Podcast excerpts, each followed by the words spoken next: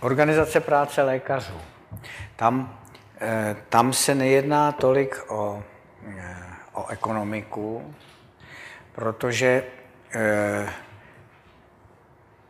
doktoři nepracují na směny, teda zatím, i když Evropská unie se o to snaží, ale já jsem, já jsem veliký odpůrce toho, protože medicína se nedělá od do, ale medicína se dělá tak, jak to ten pacient potřebuje a skutečně Eh, kvalifikovaný lékař má ve všech civilizovaných zemích zhruba trojnásobek eh, průměrné mzdy, ale nemá to za 8-hodinovou pracovní dobu, tak jako si to představovali ti, kteří eh, propagovali, tedy to děkujeme, odcházíme, ale má to za dobu takovou, jakkoliv ty pacienti vyžadují. Ale i tou organizací práce lékařů se dá podle mého názoru podstatně zlepšit péče o pacienty ten klasický model, ten klasický model, řekněme, chirurgického, chirurgického oddělení vypadá tak, že v čele je, je, je pan profesor a tak každá, každá oddělení chirurgické se skládá z předoperačního oddělení, z operačních sálů, z jednotky intenzivní péče a potom z pooperačního oddělení, odkud pacienti odcházejí domů. Čele kliniky stojí pan profesor, na předoperační oddělení vede zkušený lékař A, tohle vede doktor B, doktor C a má pod sebou sekundáře, eh, mladé lékaře, který pracují. Na tom operačním, na tom operačním e, sále pracují všichni a takže jeden lékař toho pacienta přijímá, někdo ho odoperuje, někdo se o něj stará na jednotce intenzivní péče, někdo se, jiný se stará. Takže eh, každou chvíli ho má na starosti někdo jiný toho pacienta. To je klasický model, který ještě let kde, let kde funguje. Eh, takže eh, ten pacient vlastně neví, kdo se o něj stará, protože ho každý dva dny má nějaký jiný lékař.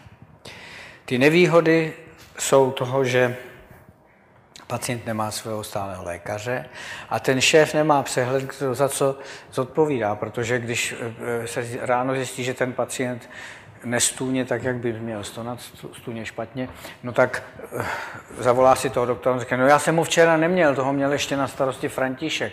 A František řekne, no já jsem tam jenom zastupoval, protože tenhle měl náhradní volno. Takže, je tam, takže ten šéf vlastně neví, kdo to zavinil, to, že ten pacient nestůně tak, jak by měl.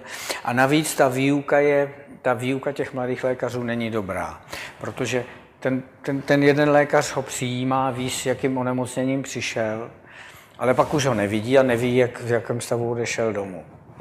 Proto eh, já, proto my jsme, já když jsem nastoupil jako šéf do IKEMu, což je asi tak zhruba, kdy jste se narodili tou dobou, tak jsem zavedl jiný systém, eh, tak, takzvaný, jako by se dalo říct, konzultantský nebo jiný prostě systém. A to tak, že, že se pracuje v týmech. Já sice jsem v čele kliniky, ale vedu, vedu jeden tým a tam jsou, tam jsou e, další, další lékaři.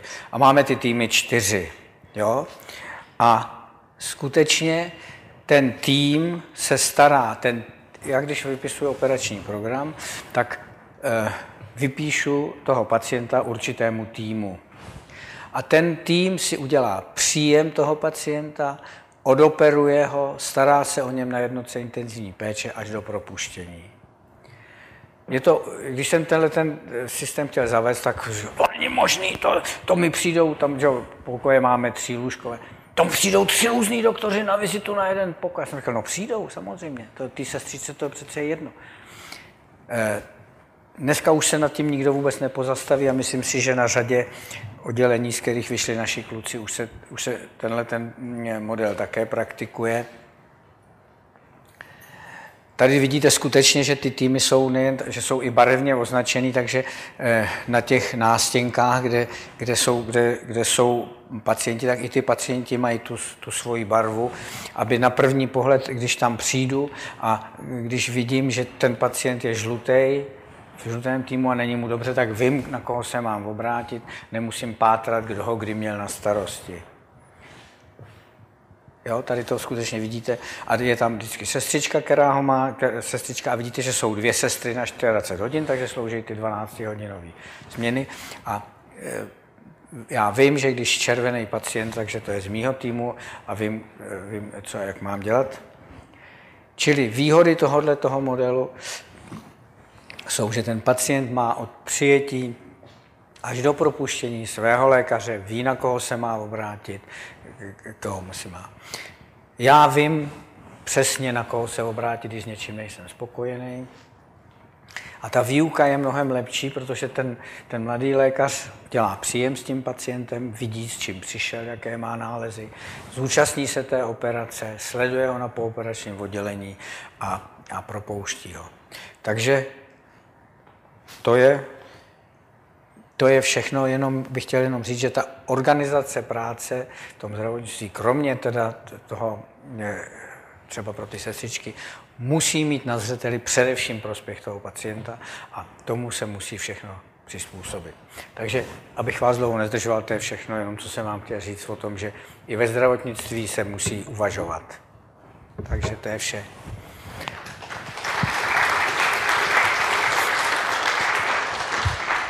Se dozvěděli něco o tom, jak vlastně zdravotnictví funguje. Pro mě to byly naprosto nové informace, protože jsem samozřejmě like, i když na naší škole jsme měli management ve zdravotnictví jako obor i jako předměty. A teď bych dala příležitost vám a vašim dotazům. Budete velice hodní, když vždycky vyčkáte, až za vámi přijdu s dotazem, aby jsme se dobře slyšeli. Takže pokud má někdo první otázku. A může, můžete se bavit o čem chcete. Nemusíme se jenom bavit o operování. Takže i o politice třeba. Tam zabrousíme, čem, to takový aktuální. O čem chcete, je mi to úplně jedno. Vy jste se hlásil nesměle moc, víte? Ale dáma má přednost. Já jsem si chtěla zeptat, vy jste teda manažerem mnoha pracovníků a mě by zajímala zejména spolupráce se sestrami. Eh, čeho si na nich vážíte, nebo co byste považoval naopak za nepřijatelné v chování, jednání? S pacienty a podobně. Tak jenom to, to kardiocentrum, kterému šéfuju, má asi 500 zaměstnanců, ale, já ty, ale má čtyři kliniky a já ty pravomoce deleguju na, na šéfy těch, těch klinik, takže, mm, takže eh, pokud ta klinika šlape tak, aby ta, to kardiocentrum dělalo jeden celek, aby to bylo, tak jim do toho nezasahuju. Mm-hmm. Sestra, víte, za předchozího režimu Doktor suploval práci sestry, sestra suplovala práci uklizečky a uklizečka jakožto příslušník vládnoucí třídy nedělala nic. Tohle to se naštěstí změnilo, takže dneska si každý dělá to, co má a sestřičky jsou vysokoškolsky vzdělaný, ty mladší sestřičky prakticky všechny jsou vysokoškolsky vzdělané odbornice, které, které dělají to, co dřív dělávali mladí lékaři. A e, já si jich strašně vážím, i když jsme na ně přísní, takže ty sestřičky, které nechtějí eh, intenzivně pracovat a dobře pracovat, tak u nás nevydrží a odejdou. Ale ty, kteří tam vydrží, tak dělají krásnou medicínu, dělají výkony, které dělali dřív lékaři, podávání určitých injekcí, ty sestřičky umějí resuscitovat, umějí defibrilovat, eh, vytahují drény pacientům, dělají, dělají řadu věcí a navíc pro ty pacienty jsou strašně, strašně důležitým činitelem, protože oni s nimi jsou celý den. My tam přijdeme ráno na vizitu, odpoledne na vizitu a jinak jsme na operačním sále. Když to ta sestřička je s nimi je s nimi celý den. To jsou sestřičky na oddělení. Strašně si vážím sestřiček na... A ty mají ale tu výhodu, že oni jsou s těmi pacienty a, a, a popovídají si s nima a dostanou, když jdou domů, tak oni jim dají bombonieru nebo jim dají kafe. Sestřičky na po operačním oddělení na operačních sálech tohle to nemají. Sestry na operačních sálech, ty tam s náma trpějí ty hodiny a hodiny tam s náma musí stát. Ty kardiochirurgické operace jsou strašně dlouhé. Takový ty nejkratší trvají tři až čtyři hodiny. A oni tam s námi jsou a, a nemají tu zpětnou vazbu na toho pacienta, takže eh, v tom si jich strašně vážím a oni tomu musí být odaný a halt některý sestřice to jde líp, některý to jde hůř a ten operatér to musí vědět. A já e, jsem té zásady, že na operačním sále má být dobrá nálada, že chirurg, který křičí a hází nástrojem a to buď to neumí, nebo si není sám sebou jistý a tou nervozitou jenom zhorší výkon toho týmu. Protože tam dělá, ten, kdo tam dělá, tak tam dělá, protože tam dělat chce a že ho to baví. Tam nedělá nikdo z, těch, z toho středního zdravotnického personálu, tam nedělá pro, pro zis, pro slávu. Takže sestřičky jsou, jsou strašně důležitý a, a já někdy, když tam mám začínajícího doktora, chci něco vědět o pacientovi, jak se zeptám té sestřičky, protože to toho ví víc než ten mladý doktor. Tady se hlásil pán. Nemůžete, musíte do mikrofonu, oni to nahrávají a pak to předloží k cenzuře tady na, přes ulici na Bisku. Ten model byl velice zajímavý, zřejmě účinný, ale se bude taky praktikovat na jiných klinikách, třeba v Motole. Kde? V Motole třeba si bude praktikovat. Já, já nevím, to je věc, to je věc každého, já to, eh, já, já, já, on vám každý řekne, to by u nás nešlo. No, tak. Hmm. Yes. Jo, řekne, to by u nás. A to mě říkali taky, když jsem s tím začínal. A jinak jestli taky budou moc být otázky k profesi k srdíčku dneska. Protože vy děláte srdíčka, jestli můžeme se taky ptát na srdíčko. Můžete se ptát na srdíčko, jasně. No říkám srdíčko, protože eh, ono to je srdíčko, no.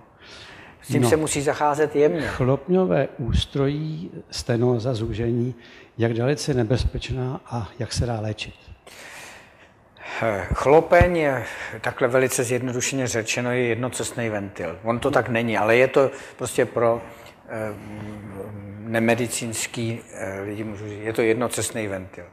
Ten jednocestný ventil buď to je ucpaný a nepropouští tu krev tam, kam má jít, anebo naopak propouští a ta krev se vrací na zpátek. Eh, to zúžení, ta stenoza je nebezpečná Eh, v tom, že eh, záleží na tom, na které chlopně je. Jestli nejčastěji to na té levé polovině srdce, buď to na mitrální nebo na aortální chlopni.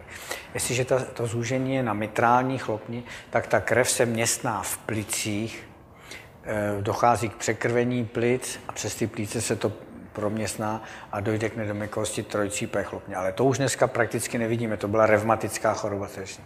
Dneska se častěji, mnohem častěji vidí ta, to zúžení té aortální chlopně, to je chlopeň, která propouští krev z levé komory do, do velkého oběhu a tam dochází nejčastěji ve věku tak kolem 70 let, nebo dochází k degeneraci.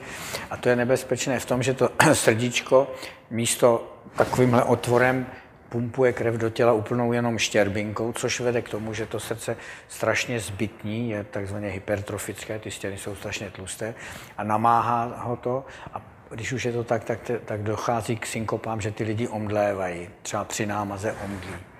A to srdíčko většinou naskočí, ale taky už nemusí naskočit.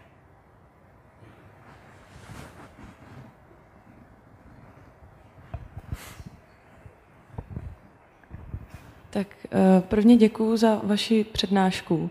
A jenom uh, takhle na mátkově z těch dotazů všech, co mi takhle lítají hlavou, uh, bych se ráda zeptala, jak byste popsal pro lajka vlastně tu cestu, jak jste se dostal až na tu pozici, kam jste se dostal, kolik vám to vlastně zabralo času a co jste vlastně zažil ty nejdůležitější okamžiky vlastně, jak jste mhm. pokračoval v kariéře. Tak, Děkuju. tak ten první okamžik byl, že jsem se narodil.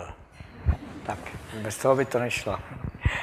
Eh, když jsem, když jsem, já jsem tak jako mladý kluk, jako děti, a tak já jsem chtěl být popelář, pak se mi strašně líbilo, jak oni, stol, oni dřív jezdili na těch stupačkách, stáli za tím autem a, a jezdili, tak to se mi strašně líbilo, že jsem chtěl být popelář.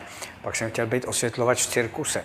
Za mýho mládí, tam oni, eh, ty cirkusy, tam seděli ty osvětlovači na, takový, na těch sloupech nahoře a svítili na ty artisty. Za prvé nemuseli chodit do školy a za druhý jezdili po světě, takže to byl takový, takový ale pak skutečně, když jsem, když jsem už dospíval, tak jsem strašně chtěl být námořní důstojník. Já jsem chtěl jezdit na, na obchodních lodích jako, jako, jako palubní důstojník. Ta láska k moři mi zůstala, mám papíry na jachtu a každý rok jezdím, jezdíme na loď. Ale mm, když jsem, když jsem chodil na Pražečku na gymnázium, tak jsem potkal jednoho spolužáka staršího a tehdy se to studovalo v Oděse, Vysoká námořní škola. A on tam studoval a říkal, neblbni, nechoď tam. To je pět let na tvrdý vojně v Sovětském svazu. Špatný jídlo, vypadají ti zuby, vypadají ti vlasy. Ani minuta volna. Na vycházku ve dvou, jeden je velitel vycházky, druhý, no, nechoď tam. Tak jsem říkal, no, tak dobrý, tak já vyštuduju medicínu a můj děda jako mladý lékař za Rakouska Uherska jezdil nějakou dobu krátkou, nedlouho jezdil jako lodní lékař na osobních parníkách rakousko-uherských a strašně si to liboval, jak tam měl rande s holkama na palubě, jaký to bylo prýma, když byl mladý dob. Tak jsem říkal, tak, tak fajn, tak já vystuduju medicínu a půjdu jezdit jako námořní doktor. Ale když, když pak tu medicínu začnete studovat, tak zjistíte, že, že je to krásný obor a na tom, na tom moři tam je 30 zdravých chlapů, který nejvejš mají nějaký úraz nebo chytějí nějakou nemoc v bordelu v přístavu, že jo? A jinak, že se tam žádná jiná medicína nedělala. Tak, takže i když to bylo strašně zodpovědný tam dělat doktora, ale No a tak, tak, že jsem, no a já jsem chtěl dělat jako můj tatínek, můj tatínek byl internista, kardiolog, já jsem to chtěl dělat, ale nedostal jsem místo, začal jsem na chirurgii v Nymburce, tam mi pan primář Vajs řekl, ale jak si jednou řízneš, tak už toho nenecháš. A měl pravdu, protože ta chirurgie má ohromný pro toho člověka. Víte, když vás, když vás máte zánět slepého střeva, oni vám to vyříznou, je vám dobře, nebo žlučníkový záchod, oni vám to vyříznou, je vám dobře. Takže ten efekt je ohromný u té chirurgie. No a pak jsem se dočetl, že v IKEMu byl vypsaný výběrové řízení na místo, tehdy se to jmenovalo řádný vědecký aspirant, to mi pamatujeme, to, Ten dneska, dneska, je to, dneska je to doktorantské studium, a, takže jsem se přihlásil, byl jsem přijatý, udělal jsem, udělal jsem kandidaturu, pak jsem udělal doktorát a eh, od toho začal jsem jako sekundář, byl jsem jako sekundář, pak jsem byl zástupce vedoucí oddělení, pak jsem byl vedoucí oddělení, pak jsem, pak jsem mezi tím se mi díky eh, tomu, že jsem udělal zkoušky a že se za mě zaručili moji šéfové, tak jsem se dostal v letech 83 a 84 do Spojených států a ta zkouška byla e, strašně těžká. To byl multi-choice test samozřejmě v angličtině bylo to 300 otázek a bylo na to 300 minut. A byly to z celé medicíny ne, nejen z chirurgie, z celé medicíny. No a, a moji šéfové se za mě zaručili, takže jsem v letech 83-84 pracoval v New Orleans, což je nádherné město, vřele doporučuji, zvlášť v období Mardi Gras, když je tam karneval, tak je to tam super. A pak jsem se vrátil a e, já jsem nebyl nikdy kádrová rezerva na přednostu, a v roce 90 na jaře mě pozvali do Dánska, do univerzitní nemocnice v Odense. To je, to je městečko, kde žil Hans Christian Andersen, takže, takže kachny jsou tam posvátný. Ten, když jde kachna s káčatama přes ulici, tak všechno zastaví, protože ona z ní jednou bude krásná labuť, že, z toho vošklivého káčátka. Takže, takže to, a tam jsem pracoval a pak mě pozvali, abych, jestli nechci dělat přednostu na zpátek do IKEMu na chirurgii, tak já jsem to zvažoval, protože v tom Dánsku, Dánsko je nádherná země, země s nejmenší korupcí na světě. Eh, Dánové jsou, jsou super lidi. A, takže, no ale pozra, pak jsem po úvaze jsem teda se přihlásil, dostal jsem místo teda přednosti a, a od roku 91 jsem v IKEMu, takže jsem se tomu takovýma všelakýma náhodama jsem se k tomu dostal. A nikdy jsem toho nelitoval. Zatím ještě teda.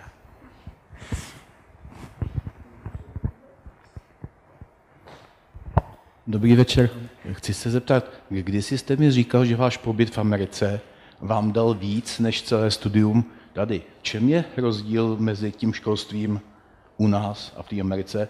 A nebo spíš, kdybyste tam nebyl, dostal byste se na, ten, na tu pozici jako dneska a hlavně tou kvalitou? Eh, to, těžk, já, já, to je na to, se, na to, jestli by, kdyby, to je těžko říct. Fakt je, že eh, tehdy dostat se do Ameriky pro, v oblasti kardiochirurgii bylo snem kaž, ze západní Evropy všech těch, těch dneska mých známých, kteří šéfují, tak všichni byli ve Spojených státech. Tehdy ta americká kardiochirurgie byla o několik generací eh, před námi. Už to, že se eh, takový, o takových věcí, že se, my jsme kapali lát, tolik, kolik kapek za minutu. Tam se to všechno už počítalo pomocí, to jsem přivez takový první kapesní počítač, mil, miligramy na mililitra kilogram váhy. Mnohem, mnohem sofistikovanější, mnohem. Eh, a eh, ta intenzita práce, já jsem o tom měl pak řadu přednášek, byla nepředstavitelná. Já, my, jsme, my jsme věděli, jediný pevný bod byl 7.30 na operačním sále. A jestliže, jsme, jestliže jsem tam měl 10 pacientů, tak jsem musel přijít v 6 ráno do práce, abych stačil udělat vizitu. Vůbec se se mnou to, to tak prostě bylo. V sobotu jsme museli chodit dělat vizity, v neděli jsme museli chodit dělat vizity. A to jsem ještě měl kruce, protože jsem byl na kardiochirurgii, ještě jsem měl mladšího lékaře, to měl ještě horší než já. Taky se říkalo, že ten výcvik byl poslední pozůstatek otrokářství ve Spojených státech.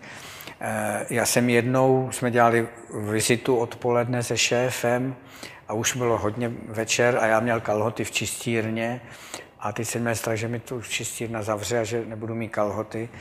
A tak jsem jako nesmě říkám, sir, sir, jako tam, já tam.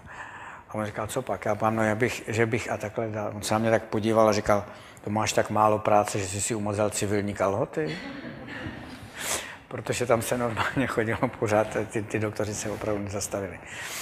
A byl to, bylo to nejen, nejen co se týče té tý medicíny, úplně někde jinde. Úplně a, a bylo ohromný od mých šéfů, že když jsem se sem vrátil, tak oni mi dovolili je to naučit a zavést to tady a nebáli se, že já budu na ně nějak, jo, že, že, že to umím víc než oni a naopak chtěli, abych já je to naučil a dali mi to, to což je od nich bylo ohromný. Eh, protože ne každý šéf by tohle to mm, by se, by se bál, že ho, že ho budu chtít vyšoubnout nebo něco. Ale i co se týkalo těch životních hodnot, víte, já jsem, tady jsme se policajtů báli a tam, když jste viděl policajta, hey officer, sranda, že jo. Nebo já jsem běhal podél Mississippi, tam byla vlastně nekonečná cestička. Já jsem běhal a teď tam byla závora a budka a v ní stál nějaký chlap v uniformě. Já jsem zelenal strach, jestli mě zastřelí, nebo co se bude, jak jsme tady byli že jo, vyškolení z toho. A on, jo, že klidně za tu závoru můžu běžet dál, že nic se neděje, že nevím, proč tam vlastně byl s tou závorou. Jo. E, takže ten se, a pak jsem se naučil, že tam další věc, že skutečně tou dobou v Americe si lidi dělali to, za co byli placení a dělali to na full time. Čili chirurg operoval, když někdo byl fotbalový rozhodčí, tak byl fotbalový rozhodčí a ne, že byl úředník a pak, aby dostal se do kapci o víkendu, vpískal nějakou ligu.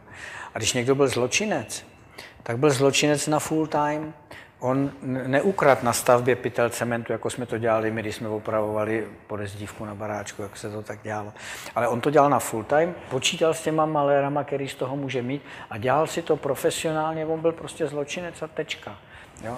Takže to byla jedna věc, eh, kterou jsem se naučil, že si lidi mají dělat svoje věci profesionálně.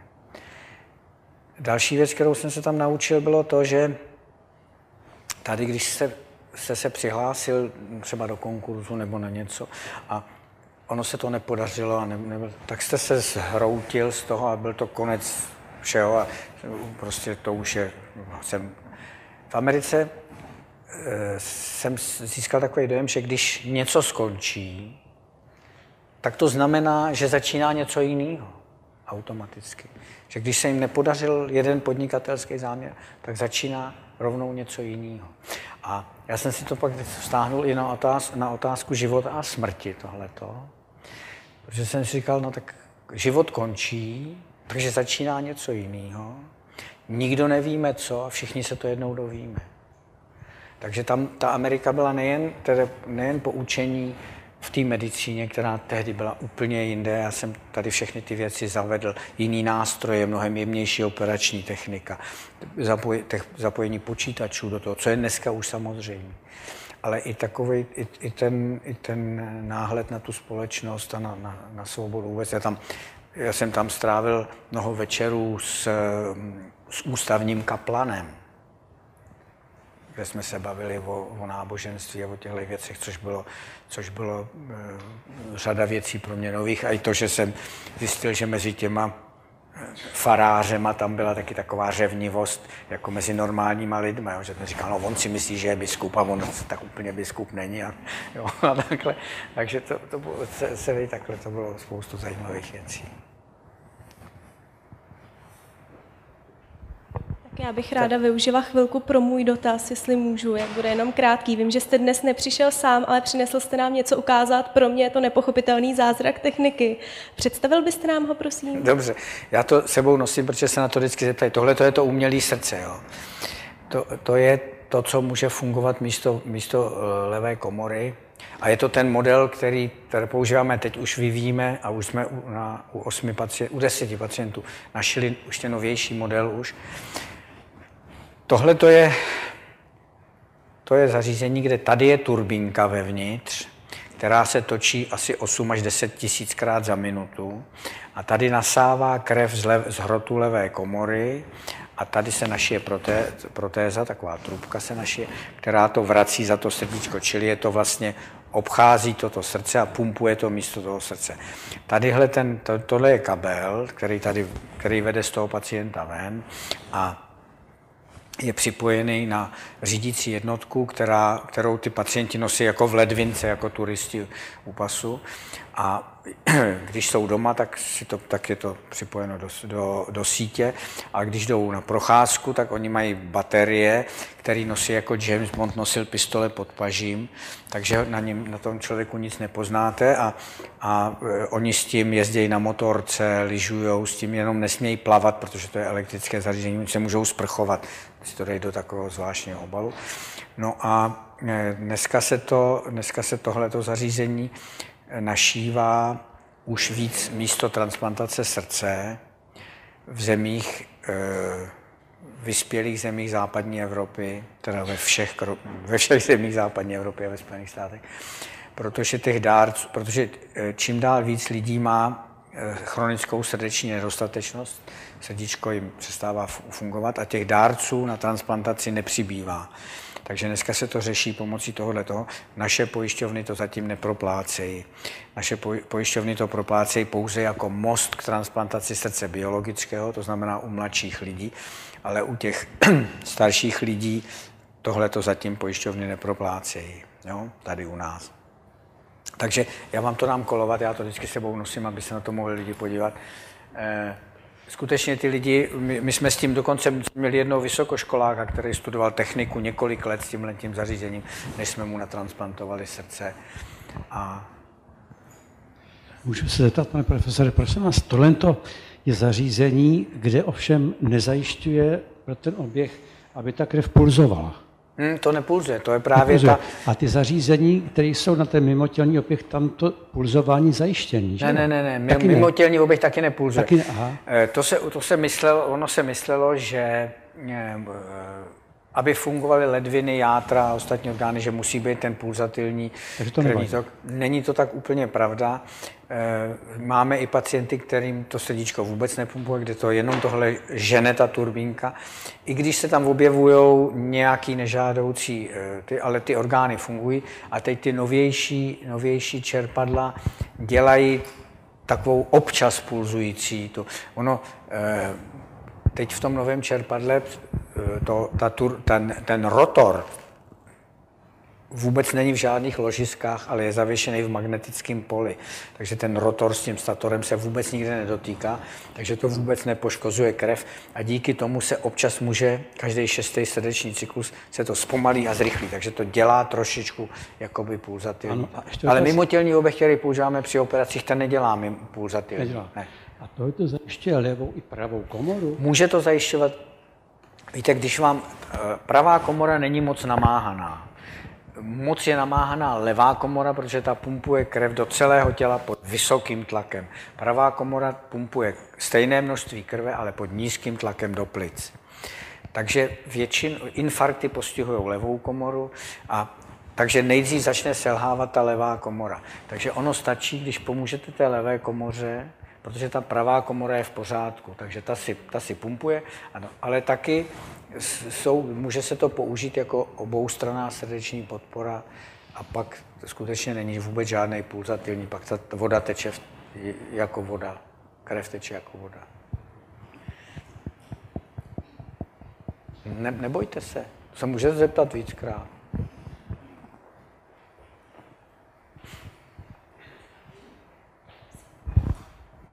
David Kazda, dobrý večer. Eh, já jsem se chtěl zeptat, někde jsem četl, že je nějaký fyziologický rozdíl mezi mužským a ženským srdcem. Eh, respektive, že ženy mají srdce odolnější, díky tomu vlastně i žijí déle. Tak jaký je v tom rozdíl? A pak ještě druhý dotaz, jestli můžu. Eh, jestli dokážete odhadnout, když je vidět, jakým tempem vlastně technika a vlastně všechno, co se kolem zdravotnictví točí, jak to jde rychle dopředu, kde to bude třeba za 30, za 50 let, jakoby kam až to může jít, jo, jakoby co se v tom třeba zvládne všechno. Děkuju. Eh, tak eh, kam, kam to půjde, to je, to je strašně obtížný předpovídat, ale já jsem o tom měl přednášku, tě, to jsem jí mohl sebou, tak já, já jsem si říkal, tak třeba já vám uvedu jeden příklad. Eh, Každý víte, co to je kardiostimulátor, ten budíček, jak se tomu jmenuje. A taky většina ví, jak je veliký, že jo? Že to je menší než krabička od syrek. A víte, jak byl velký první kardiostimulátor v 50. letech, když ho ve Švédsku dělali? Jako lednička. Skutečně ten stál vedle postele jako velká lednička. Takhle, takhle to půjde i s tímhle tím. Tady se musí vyřešit, tady je poslední velký problém, aby baterka, aby se to dalo zašít celý do pacienta, tak se musí vyřešit baterie. Aby ta baterie byla dostatečně kapacitní, aby pacemaker dává milivolty, že jo? tohle to je velká energie. Aby, aby tedy ta baterie byla malinká s velkou kapacitou a vydržela aspoň 3000 cyklů vybití nabití, protože nemůžete každý měsíc ji měnit tomu pacientovi. Až to se vyřeší, tak pak se to začne naše a to bude tak do pěti let. Ale já jsem Víte, tak jak pozoruju eh, naši, eh, naši severoatlantickou nebo západoevropskou civilizaci, tak eh, já jsem měl takový, takovou vizi, že v roce 2070 v IKEMu bude stát mešita, že, že před, přednostka chirurgie Chung Shen Chang svolá telekonferenci kde, a teď já nevím, abych si nevymýšlel čínský a indický jména, ty sekundáři budou eh, tohle eh, budou meditovat o tom a že zjistí, že, v, že mají nějakou zácnou operaci, kterou nejlíp dělá v, v Šangaji nějaký profesor, tak mu zavolají, aby přes robota to odoperoval a zavolají Josefa Nováka, aby rychle toho pacienta už odvez na sál. Jo? Protože mně se zdá, že, že ta že ta eh, východoazijská eh, populace je na ohromném zestupu a já to, já, podívejte se, když se podíváte na Větnamce u nás tady, tak jejich prarodiče přišli, nebo rodiče přišli a měli, měli nejdřív měli obchody na, na ulici, na Koberci, pak měli kamenné obchody. Dneska, eh, když přednášíme na fakultě, tak ty větnamské děti jsou, patří mezi nejlepší studenty a je jenom otázka času, až vystudují vysoké školy a a, a, dost, a jsou strašně pracovitý. Já e, vím o někomu, jakmile, jakmile na, má na vysvědčení dvojku, tak okamžitě dostanou doučování, protože chtějí se dostat na nejlepší vysoké školy. Takže to je taková, e, taková to, čeho se trošičku bojím. A, a víte, že v západní Evropě, v Anglii už chirurgii dělají prakticky jenom Indové a, a východoevropský. Ty Angličani už to vůbec nedělají už jsou. Takže to je taková, ale eh, to je taková smutná představa, ale eh, jinak je těžký předpovídat, kam to, kam to půjde, ten vývoj jde strašně rychle dopředu a skutečně já si myslím, že v téhle té oblasti ta, ta, ta technika, ono se to vyvíjí vlastně od, od konce druhé světové války, nebo už za války eh, se na tom pracovalo na mimotělním objevu, takže to trvalo strašně dlouho, než se to vyvinulo do téhle podoby, ale ten vývoj jde rychle dopředu a, takže, jo, takže určitě preventivní medicína by teoreticky, když já jsem byl student, tak jeden pan profesor, který byl už starý, říkal, že když on byl student, takže už jim říkali, že chirurgie zmizí ze světa, protože preventivní medicína všechno vyřeší. Jo. Samozřejmě genetické inženýrství, ale to bude hrozný. Představte si, že, že by se eh, produkovaly samý blondýny, že jo, nebo nebo samý brunetky. To je, to je, to je strašná představa. A jste se ptal ještě na něco? Jo, ten rozdíl mezi těma srdcema, to je, to je poznatek z poslední doby, že skutečně dámský srdce je na tom líp než pánský, pánský protože eh, tam eh, jsou různé buně, ty buňky odumírají, to, buď to, apop, to jsou různé, buď to buněčná smrt nebo apoptóza. A tady, co si povídáme, tak v našem pánském srdci za hodinu v každém odumře 2,5 tisíce těch buněk nám to srdce nezmizí, nebojte se, oni ty, co tam zůstávají, zbytněji a převezmou jejich funkci, ale s tím může souvislet jejich, zhoršená výživa, proto máme třeba ten infarkt dřív než o 20 let než, než dámy. Tohle ten jev se v dámském srdci, v ženském srdci vůbec nevidí. Ukazuje se, že to ženské srdce je odolnější vůči nedostatku kyslíku. A Eh, takže v tomhle, tom, v tomhle to ženský, jako ženský srdce se může mužskýmu natransplantovat, mužský, ženský, to se může takhle, eh, mužskýmu, když dostane ženský srdce, nenarostou prsa a ženě nezačnou růst fousy, když dostane mužský srdce, to se, to, to, to se může. A my právě teď máme výzkum na to, a máme na to grant pětiletý, jestli náhodou to ženský srdce, když se našije do muže, jestli se nezačne chovat jako mužský srdce a to mužský srdce, když je v ženském těle. A pravděpodobně v tom hrajou nějakou roli hormony, neví se přesně jakou, jsou to výzkumy z posledních asi 8-10 let je, je, je to nová věc. Na druhou stranu zase, když doporučujeme pití vína, tak doporučujeme mužům 4 deci vína denně, ženám jenom dvě, protože zase mají horší al- alkohol dehydrogenázu, což je enzym, který ten alkohol odbourává. Takže zase v tomhle tom jsme na tom líp my, mužský.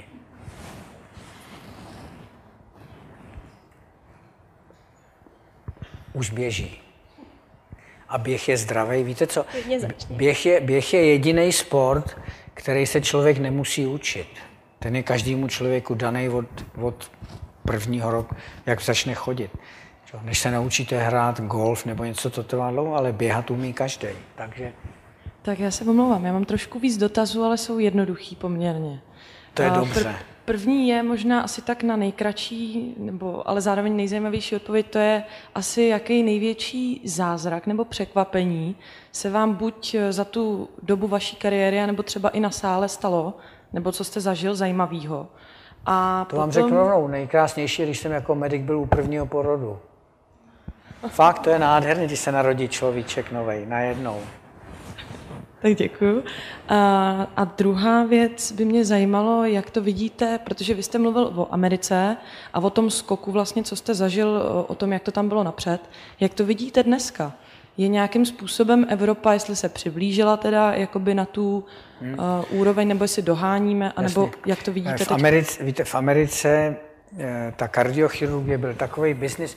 Já jsem ten jeden kamarád, co jsme tam spolu prodělávali, ten výcvik, ten to skončil, udělal tu jejich atestaci a nastupoval a záhy začal vydělávat milion dolarů ročně. Operoval ve třech soukromých nemocnicích, nic moc, to jsem já těch operací dělal víc a vydělával milion dolarů. Takže to byl takový kšeft, že tu kardiochirurgii chtěl začít dělat. Každý je začal dělat v každý, téměř v každé věsnici a e, tím ta úroveň šla strašně dolů. Takže ve Spojených státech dneska je pár nejlepších nemocnic, Mayo Clinic, Cleveland a další pár v Houstonu, Texas Heart, jsou úplně super, super špičkový výzkumy. Ale průměrná americká kardiochirurgie je podstatně horší než evropská. A v Evropě ten, to, tam jsme tu Ameriku tedy, jak se říkalo, nejen dostihli, ale předstihli. To známe my starší tohleto heslo. E, takže a západoevropská kardiochirurgie má, bych řekl, všude zhruba stejně dobrou úroveň. V čem je zásadní rozdíl? Ta medicína není jenom o tom léčení, ale jsou to taky hotelové služby. A i v Dánsku třeba, kde byla a je úplně socializovaná medicína, tak ten pacient v rámci své diety dostal ráno jídelní lístek a mohl si zaškrtat, co chce k obědu a co chce k večeři. To zatím teda u nás takovýhle hotelové služby vůbec neexistují. Přestože znovu říkám, v Dánsku to nebylo soukromá, to, byl, to byla státní nemocnice. Takže velkou, myslím si, že velký dluh máme za prvé v těchto těch věcech a, a za druhé někde i v chování personálu protože já, já, já velice nechci a nechodí doktoři. Tady bylo ve zvyku, že doktoři chodili celý v bílým. tak chodí na západě zřízenci. Doktor má chodit v civilu a pouze v bílém plášti. Protože, a já, já teda chodím takhle oblečený, po těch mladých doktorech nechci, aby nosili kravatu, i když ve Spojených státech to ne, se nebavil nikdo, prostě chodí se do práce doktor v kravatě. Protože vemte si to, ten pacient, když jde na operaci srdce, tak je to pro něj strašně významná, významná věc. A když k němu přijde doktor, který tam se válí týden v těch bílých ušmudlaných hadrech, to za prvé je to mnohem infekčnější, než když si každý den vezmete čistý oblečení. A za druhý, ten, ten pacient vidí, že i ten doktor tomu dává tu, tu vážnost toho okamžiku, že mu jde povídat o tom, že mu rozřízne srdce a že mu tam se v něm bude prohánět a že mu něco udělá. A mimo to taky se chováme podle toho, jak jsme v oblečení. Že? To na to má taky vliv. Čili já chci, aby doktoři a chodí tak, aby chodili v civilu a jenom v bílém plášti. Takže myslím si, že tohle jsou dvě věci, ve kterých ještě máme co dohánět, ale co se týče té odbornosti, ale nemluvím za, já můžu mluvit jenom za kardiochirurgii, jo, to já bych si netroufal mluvit. Od toho je pan minister.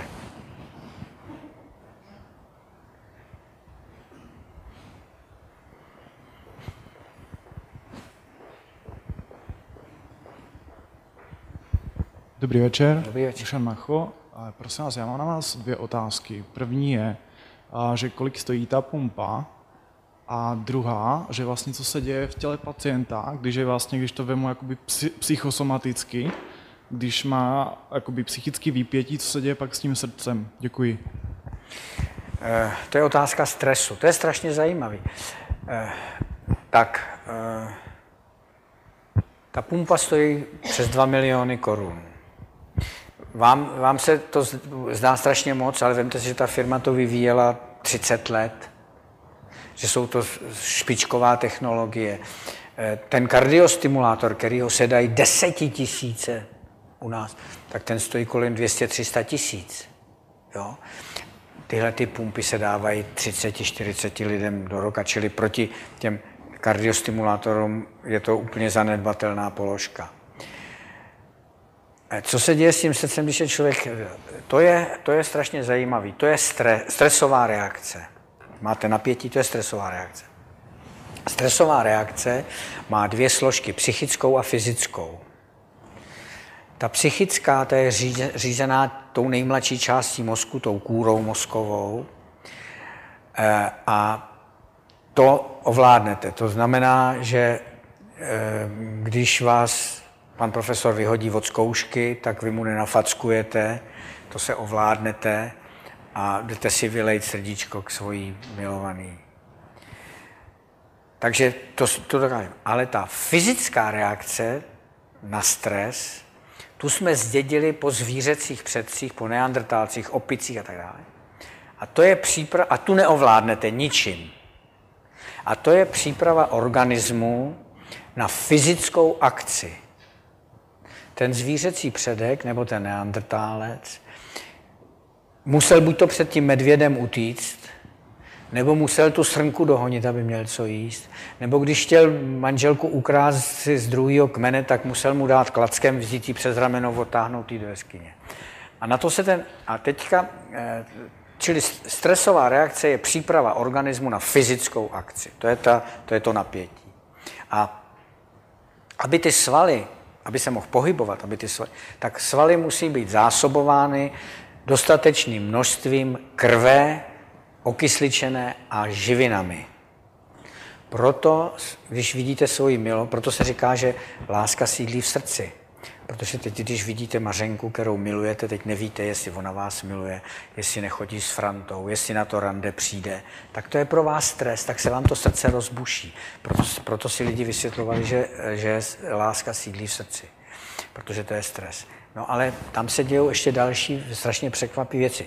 Vám se vyplaví do krve eh, hormony, adrenalin, zvýší se vám krevní tlak, vyplaví se vám tam masné kyseliny, cholesterol jako energetické zásoby pro ty svaly. Ale třeba sníží se vám výdej moči, protože ten organismus za ty miliony let ví, že se budete třeba potit, nebo že budete zraněný, že tu tekutinu budete potřebovat. Takže u nás to nej, nejlíp vystihla jedna eh, starší instrumentářka, když se jí ptali novináři, a to se vám při těch dlouhých operacích nechce čůra? To opa, mm, já umím dát ledviny na zpětný chod. Jo? Takže, eh, ale zvýší se vám srážlivost krve.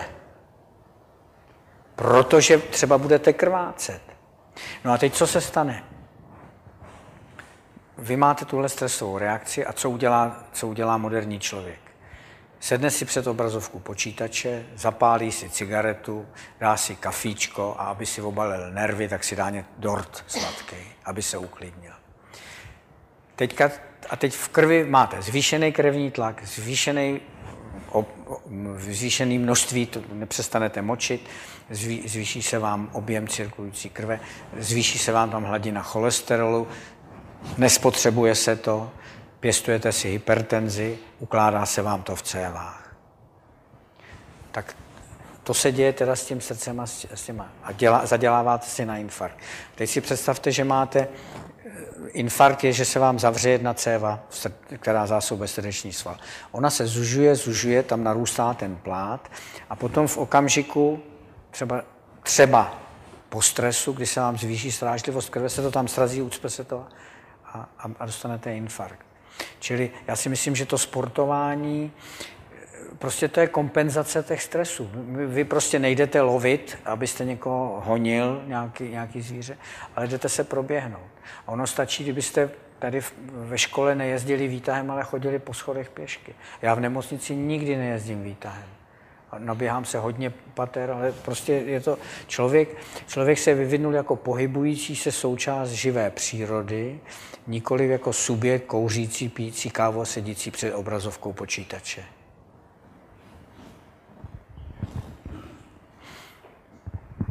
Dobrý večer. Uh, takže vy holdujete pohybu a mě by zajímalo, jak se stravujete, protože zdraví a strava spolu souvisí nepochybně. Hmm. No tak to v tom nemůžu sloužit příkladem, protože, eh, protože takhle, eh, snažím se jíst zdravě v nemocnici v jídelně prakticky každý den obědvám salát. Jo? Eh, my máme salátový bar, tam, tam si naberu salát, rohlík a polívku, a, takže to snažím se. Ale jinak jím všechno a ne, ne, nemám, nejsem vyhraněný, že bych musel to nebo ono. Já mám všechno, co mi chutná, jim rád. Ale jim nepravidelně, protože dneska jsem se dostal na oběd v půl třetí protože jsem měl na, dva, na dvou sálech, jsem operoval, jen jsem přeb, skončil jednu operaci, přeběh jsem na druhý sál, abych stačil s váma tady tu besedu, takže jsem eh, potom rychle sně, jenom, jenom trochu jídla. Takže ne, nejím pravidelně. Člověk by měl jíst pravidelně po trochách a pestrou stravu. Je úplný nesmysl pak jít Víte, babičky nadávají, že musí doplatit na nějaký lék v lékárně 50 korun a pak jdou vedle a koupí si multivitamin za tři stovky. Úplný nesmysl. Jo. Já jsem tyhle ty všechny, já doufám, že tady ne, neděláte někdo v té firmě, abyste mě nezastřelili. To, co nabízejí, víte, i řada léků, u kterých vědeckou metodou nebyl prokázán žádný účinek, je na recept je v sazebníku VZP a ne u všech byl skutečně prokázán nějaký efekt. Všechno, co je jenom za peníze, to je tahání jenom eh, peněz z kapes lidí. Když budete jíst rozumně pestrou stravu a ne, nejste vrcholový, špičkový olympionik, tak vůbec žádný potravinový doplňky nepotřebujete. Prostě je zdravý rozum, trošičku musíte jíst ovoce, musíte jíst... Člověk je všežravec. Člověk není šelma podle stavu zažívacího ústrojí, který lev se zabije tu antilopu, sežere a pak čtyři dny funí a tráví a pak zase něco. Člověk je všežravec, má tu a tam zobnout pestrý stravy. Jo? Tak já možná tady tu odpověď vaší doplním ještě jednou otázkou, která mě osobně velice zajímá. Nevím, jestli úplně do toho vidíte tak jakoby detailně. Každopádně, jak berete farmaceutický průmysl?